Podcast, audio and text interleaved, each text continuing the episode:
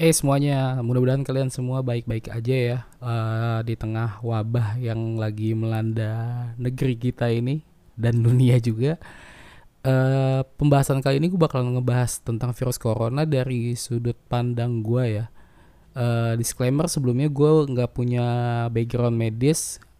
Uh, jadi sumber-sumber yang gue dapet ini sumber-sumber dari media nasional, baik itu yang mainstream yang terkenal ataupun media-media uh, yang masih kecil tapi objektif dari segi penulisan beritanya. Gue juga ngebaca berita-berita dari luar kayak keadaan-keadaan gitu buat komparasi aja sih sebenarnya. Lah habis itu langsung merujuk sama situs uh, eh, WHO buat kayak cross check aja gitu antara yang fakta generalnya sama nanti kejadian di mana-mananya itu buat takutnya gini sih bukannya kenapa takut salah nyampein informasi juga malah nanti nimbulin uh, hal-hal negatif yang nggak perlu lagi gitu ditambah-tambahin. Ya udah langsung aja kita mulai ya pembahasannya. Yang pertama itu gue mau bilang satu ya, uh, virus corona itu bukan virus pilek ya. Gue nggak ngerti kenapa orang-orang tuh kayak kemarin itu apalagi di video di media sosial itu banyak orang-orang ditanya dia takut apa enggak atau segala macamnya dibilang nggak takut karena apa nanti juga sembuh dan segala macam. Iya tapi virus corona itu virus sendiri flu itu flu sendiri itu. Jadi dia penyakit yang berbeda meskipun uh, simptomnya sama apa ya simptom tuh. Kayak ciri-cirinya lah ciri-ciri sakitnya gitu batuk dan segala macamnya. Terus yang kedua nih uh, yang kedua tuh banyak banget orang cara ngidentifikasi corona dari batuk. Sebenarnya kalau di website WHO sih gampang ya maksudnya bukan gampang gimana ya maksudnya kalau di website WHO kan kita kadang bingung nih gue kena sakit gue kena uh, virusnya apa enggak gini kan gue pengen berobat tapi gue takut kena tapi gue juga takut nggak kena gitu kan. Uh, di WHO sih ada ada gini kalau di WHO tuh kata WHO tuh kalau lu lagi demam lu sesak nafas sama ada si, simptom satu simptom lainnya. Misalnya lu udah demam udah sesak nafas lu batuk juga. Lu udah demam lu sesak nafas lu ingusan lu demam, lu sesak nafas, sama sakit tenggorokan. Nah, itu tuh udah itu tuh udah boleh gitu. Maksudnya udah boleh lu bilang lu cukup was lu udah mau waspadai diri lu bahwa lu terindikasi mungkin ada virusnya yang tadi gue sebutin dikasih buat virus corona. Soalnya kenapa? Di, itu disaranin buat nelpon dulu ke rumah sakitnya. Kalau di sini kan kayaknya ada hotline-nya gitu hotline-nya di setiap daerah beda-beda sendiri ya lu cari sendiri lah kalau kalau itu mah. Uh, terusnya kenapa gue bilang sebenarnya gini sih ada tambahan lagi informasi. Tadinya kan harusnya ada kata resiko tinggi sama resiko rendah. Yang jadi masalah di di Indonesia ini sekarang ini di Jakarta gitu yang baru ketahuan suspeknya itu kan awalnya di Depok. Abis itu kan banyak lagi tuh kasus-kasus tapi nggak dikasih tahu itu di daerah mana gitu loh. Maksudnya jadi nggak ketahuan nih gue nih daerah termasuk orang yang beresiko tinggi atau beresiko rendah. Makanya ini kadang di sini nih sekarang ini per, per hari ini gue nggak uh, nge-record tanggal 17 Maret. Masih gimana ya masih belum optimal lah ya kalau gue bilang buat penanganannya. Karena uh, ini masuk ke kritik sih tapi kelihatannya gitu pandangan gue jadi pemerintah ngurusin sendiri. Nah masyarakat jalan-jalan sendiri gitu. Karena menurut gue di mana orang itu kena nggak usah sebutin nama itu penting. Jadi kan kayak misalnya ada nih dekat rumah gue oh gue tahu nih di rumah gue nih lagi lagi ada orang yang kena. Jadi kemungkinan besar dia nyebar nyebarin tuh lebih gede daripada daerah-daerah lain. Nah orang-orang yang di situ kan jadi lebih bisa kayak lebih bisa menggiatkan upaya-upaya pencegahan gitu loh maksud gue eh tapi uh, belum ada sih belum ada kayak di daerah gue tuh belum ada yang kena karena nggak tahu juga kan. Jadi belum itu maksudnya perumpamaan aja Nah, poin selanjutnya poin keberapa tuh? Tiga kali ya. Nah, poin selanjutnya itu masker tentang masker. Jadi gini, uh, kalau dari website WHO, uh, eh, ma masker itu lebih lu prioritaskan aja lah kalau gue dibilang pak yang pakai masker nanti yang sakit aja repot juga. Jadi diprioritaskan itu yang punya eh, indikasi-indikasi atau simptom-simptom tadi. Soalnya penyebaran virus corona itu bukan orangnya bang bersihin misalnya gitu. Terus virusnya terbang-terbang gitu enggak. Jadi uh, orang bersihin nah kan itu ada ingus-ingusnya tuh yang nyiprat-nyiprat tuh. Nah itu tuh kalau ditempel misalnya ditempel di mana sih di tangan cerut gitu. Terusnya lu usap-usap muka atau mata nah itu bisa karena dari situ. Bukan dari habis bersin terus dia terbang-terbang gitu. Makanya disaranin orang yang uh, pakai masker itu orang yang sakit bukan orang yang nggak sakit. Nah orang yang nggak sakit itu disaranin cuci tangan daripada pakai masker. Tapi bukan kalau gue pribadi sih ya bukan berarti jangan pakai masker juga ya. Maksudnya ngeri juga sih kalau misalnya lagi rame gitu harus atau harus keluar apalagi di harus ke rumah sakit gitu kan. Nggak pakai masker gara-gara kita nggak sakit itu ngeri juga sih kalau menurut gue. Karena gue kemarin baru aja ada gue tuh masuk rumah sakit. Jadi wah itu kacau lah gila nah itu dia tadi uh, apa ya uh, mungkin informasi yang mudah-mudahan berguna ya. Maksudnya apa informasi tadi tuh supaya apa ya mudah-mudahan membantu aja gitu yang ngingetin. Ini uh, wabah tapi nggak usah takut juga tapi jangan ini juga gitu loh. Jangan acuh tak acuh juga gitu. Ibaratnya gini ada dua ekstrim ya gitu. Kayak misalnya uh, ini kan lagi ada wabah nih. Lu jangan jilatin gagang apa tuh bukaan pintu kereta juga. Kan banyak dipegang orang gitu. Tapi jangan juga lu sampai lebay misalnya katanya susu kuda liar itu bisa menangkal virus corona lalu lu beli sampai beli kuda-kudanya gitu. Itu nggak perlu. Jadi antara dua titik ekstrim tadi ya lu cari tengahnya lah gitu.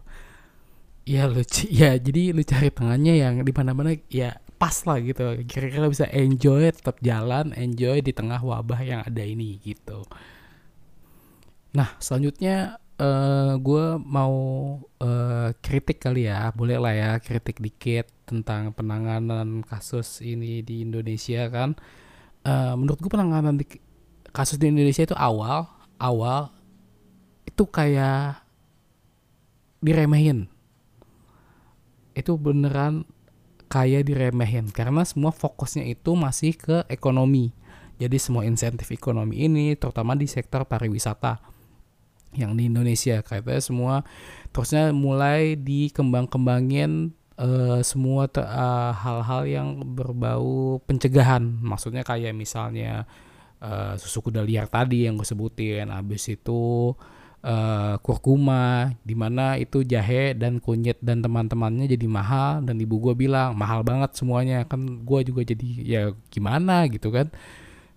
Itu jadi uh, hal-hal pencegahan itu toh maksudnya gimana ya? Uh, baik tapi gitu. Kan itu gini deh misalnya kalau hal-hal pencegahan gitu lu mau minum susu kuda satu galon ditambah uh, air jahe sama air kunyit satu galon tapi kalau lu begadang terus lu lanjut kerja lagi terus besok begadang lagi itu percuma. Maksudnya daya tuhan tubuh lu juga lu juga jadi nggak fit. Uh, jangankan corona ya lu gampang kena penyakit lain gitu. Toh di Indonesia sendiri tuh lagi banyak wabah gitu bukan corona aja. Di NTT contohnya ada 3000 kasus sekitar 39 orang itu meninggal gara-gara penyakit demam berdarah. Jadi apa ya bukan mau ngalihin isu maksudnya uh, bukan bukan langkah konkret gitu loh maksud gue yang diomongin pemerintah itu. Terusnya menterinya. Aduh kalau ngomongin menteri satu ini gue kayak gatel gitu pengen ngomongin ngatain tapi nggak boleh ngatain gitu kan jangan jangan dikatain. Jadi menurut gue tuh menteri satu ya kalau menurut gue sih ini udah halus banget gue ini itu dia kalau jawab tuh kayak orang tidur. Jadi nggak nenangin ya udah jawab aja gitu. Kalau lo ngomong sama gue sih gue nggak apa-apa ya gitu. Kayak misalnya apa masker mahal. Ya masker mahal jangan dibeli ya. Kalau ngomong sama gue sih bener ya maksudnya gue kan nggak ada tanggung jawab ke siapa-siapa gitu nggak ada tanggung jawab ke publik buat ngingetin segala macam buat tenganin di tengah-tengah uh, wabah yang ada gitu. Tapi menurut gue terlepas dari kemampuan uh, analisa mediknya itu uh, jangan ngomong kayak gitu gitu loh. Maksudnya karena kan di sini ada yang di Indonesia tuh ada yang acuh tak acuh banget, ada yang takut banget orangnya. Gue tuh tahu, gue kenal orang yang takut banget sama virus ini, tapi orang ada kenal tahu orang yang acuh tak acuh banget gitu, santai gitu. Uh, gue bilang tadi dua-duanya itu nggak jangan terlalu ekstrem ya karena gini uh, kalau acuh tak acuh banget uh, harus ada uh, apa ya harus ada was-was sedikit gitu. Contoh soalnya gini uh, di Korea itu awal penyebaran itu gara-gara nenek-nenek sakit. Dia nggak mau ke rumah sakit nggak mau dites akhirnya dia ke uh, beribadah lah gitu. Akhirnya dia itu nenek-nenek itu adalah kontributor 80% penyebab corona di Korea. Penyebabnya gara-gara dia. Maksudnya gitu jadi jangan acuh tak acuh juga tapi jangan lebay juga terusnya poin selanjutnya itu apa ya uh, protokol. Jadi kan sekarang udah ada ini semua tuh ada semua serba protokol. Gini leh kalau misal bikin protokol aja sih tapi implementasinya ke bawah itu uh, masih belum ya masih uh, kurang pas sih menurut gue gimana ya. Jadi informasi di sini kenapa gue itu susah juga nyari kalau mau percaya pemerintah juga begitu informasinya kalau nggak mau percaya juga percaya siapa? Jadi ujung-ujungnya banyak orang-orang itu yang nyari informasi sendiri gitu. Kayak gue informasi yang yang dari sumber luar informasi mak soalnya makanya itu kadang-kadang hoax itu bahayanya di situ. Karena orang udah percaya lagi sama informasi-informasi yang disebarin sama pemerintah. Dan nggak ada kesinambungan juga antara pemerintah da pusat sama daerah awal-awalnya. Gue nggak tahu ya sekarang. Tapi kalau menurut gue gini sih orang pemerintah daerah itu le pasti lebih tahu tentang daerahnya daripada pemerintah pusat. Oke, kalau di Jakarta masih oke okay lah misalnya gitu karena kan di situ-situ juga ya tempatnya. Tapi kalau misalnya contoh di NTT wabah corona tapi dia kan lagi ada demam berdarah, kasus demam berdarah juga jadi nggak pas gitu loh kalau misalnya semuanya harus tertuju di pusat gitu di Papua misalnya beda lagi di Sulawesi lagi soalnya Indonesia tuh bukan Jawa doang ya karena kita kadang terlalu mikir Indonesia tuh Pulau Jawa doang sih menurut gue jadi masih banyak hal-hal lain yang harus diperhatiin gitu kesiapannya segala macem. Soalnya kalau orang sakit tuh ada empat apa ya empat pertanyaan pokok kali ya yang pertama nih kalau gue sakit tuh kadang-kadang uh, karena gue baru banget ngerasain ada gue sakit dirawat jadi satu sakitnya tuh apaan? Kedua berobatnya itu di mana? Obatnya apaan? Yang terakhir itu uh, biayanya berapa nah itu empat itu tuh menurut gue harus ke cover jadi yang pertama itu tadi penyakitnya apa nah ini orang tahu, tahu penyakitnya apa dulu nih kalau uh, virus ini kan udah ada indikasinya, tapi belum tentu itu virus corona gitu loh. Karena masih ada penyakit-penyakit wabah-wabah lain kayak tipes sama demam berdarah tadi. Kedua, berobatnya di mana? Nah, berobatnya di mana tuh belum selesai tuh. Ntar di dalam berobatnya misalnya di rumah sakit A. Bisa nggak dia aksesnya? Apa ntar dia pas masuk nih, misalnya gue sakit uh, udah kena indikasi atau simptom-simptom virus corona apa gue langsung masuk apa gimana? Gitu pas di sananya. Karena jujur waktu gue di IGD itu pas ngurusin adik gue itu banyak orang batuk orang wah udah nggak jelas lah. Itu gue sampai bilang ibu gue jangan masuk ke sini udah gue aja sama adik gue yang ngurusin adik gue yang satunya yang ngurusin adik gue ini gitu. Jangan masuk ke sini lah. Kayak gitu. Kedua uh, obatnya apaan? Nah kalau obatnya apaan kan corona udah jelas nggak ada obatnya. Sekarang ujung-ujungnya jangan nyari yang ada malah nyari-nyari obat sendiri di ekspos ekspos tuh jamu dan segala macam. Kalau gue sih jujur ya nggak seneng ya kalau kayak gitu. Maksudnya uh, kalau jamu pun itu kan sifatnya uh, suplemen ya pun kalau suplemen itu kalau dari kitanya juga gaya hidupnya nggak bener dan segala macamnya nggak ada efeknya gitu. Kayak ibarat kayak ibaratnya obat pelangsing gitu. Obat pelangsing itu kan lu mau minum tiga botol juga kalau lu kerjanya tidur tiduran habis makan tidur habis makan tidur ya bengkak bengkak juga gitu. Ketiga biaya. Nah menurut gue ini biaya paling penting yang harus disebutin sama pemerintah. E, kenapa biaya itu harus disebutin paling penting? Karena gini orang yang belum punya akses buat masuk sistem kesehatan kita. Contohnya kan kalau di Indonesia itu BPJS masih ada orang yang punya BPJS orang yang punya BPJS aja kadang masih bingung nanti dia harus gimana karena masih uh, udah bagus tapi belum terlalu optimal mungkin ya. Itu gue nggak mau mau bahas banyak tentang BPJS contohnya paling gampangnya orang yang nggak punya akses lah paling gampang ya. Dia pasti bakalan mikir ini orang kalau gue bawa keluarga gue sakit dia pasti mikir biayanya berapa? Itu pasti dipikirin dulu. Di Jawa Tengah Pak Ganjar itu bilang tesnya itu gratis. Jadi tesnya doang yang gratis. Di Jakarta gue nggak tahu gimana. Di Jakarta gue nggak tahu bayar apa gratis karena belum ada informasinya yang gue denger sampai sekarang.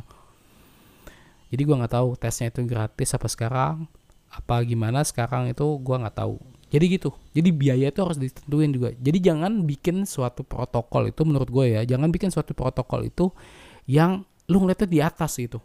Orang-orang di sekitar lu kayak pejabat segala macam. Pejabat sih jelas lah kalau misalnya dia masuk dia pasti sendiri langsung isolasi tes segala macam. Kalau kena langsung diisolasi bla bla bla bla. Urutannya jelas tapi yang dari bawah ini yang nggak punya akses segala macam yang bisa nularin ke orang-orang karena gue tahu sih emang sih bukan bu, di Indonesia tuh bukan virus doang yang bisa bikin lu mati. Banyak hal yang bisa bikin lu mati gitu. Jadi gimana ya ngenes juga sih kadang gue ngenes. Kadang gue tahu juga orang-orang yang harus kerja itu emang harus dia harus kerja. Kalau enggak ya dia uh, keluarganya bisa bisa nggak makan atau nggak ada uh, atau nggak ada nafkah ya atau nggak ada uang jadinya. Kalau gue sih itu. Jadi mendingan protokol itu dibikin apa biayanya itu berapa. Ter terutama biaya sih kalau gue rumah sakitnya di mana aja terusnya gue nggak tahu ya apa. Jangan itu aja belum sampai apa nanti pas suspek datang dari pintu ini habis itu nanti dimasukin ke tenda lo atau gimana nggak tahu. Yang gua tahu ini tapi cerita ya. Ini bukan berita ini tapi cerita dari dari Twitter itu ada orang suspek tapi itu dia dikumpulin. Dikumpulin jadi misalnya gue baru suspek dikumpulin sama orang suspek-suspek lain dengan simptom-simptom lain. Itu dikumpulin.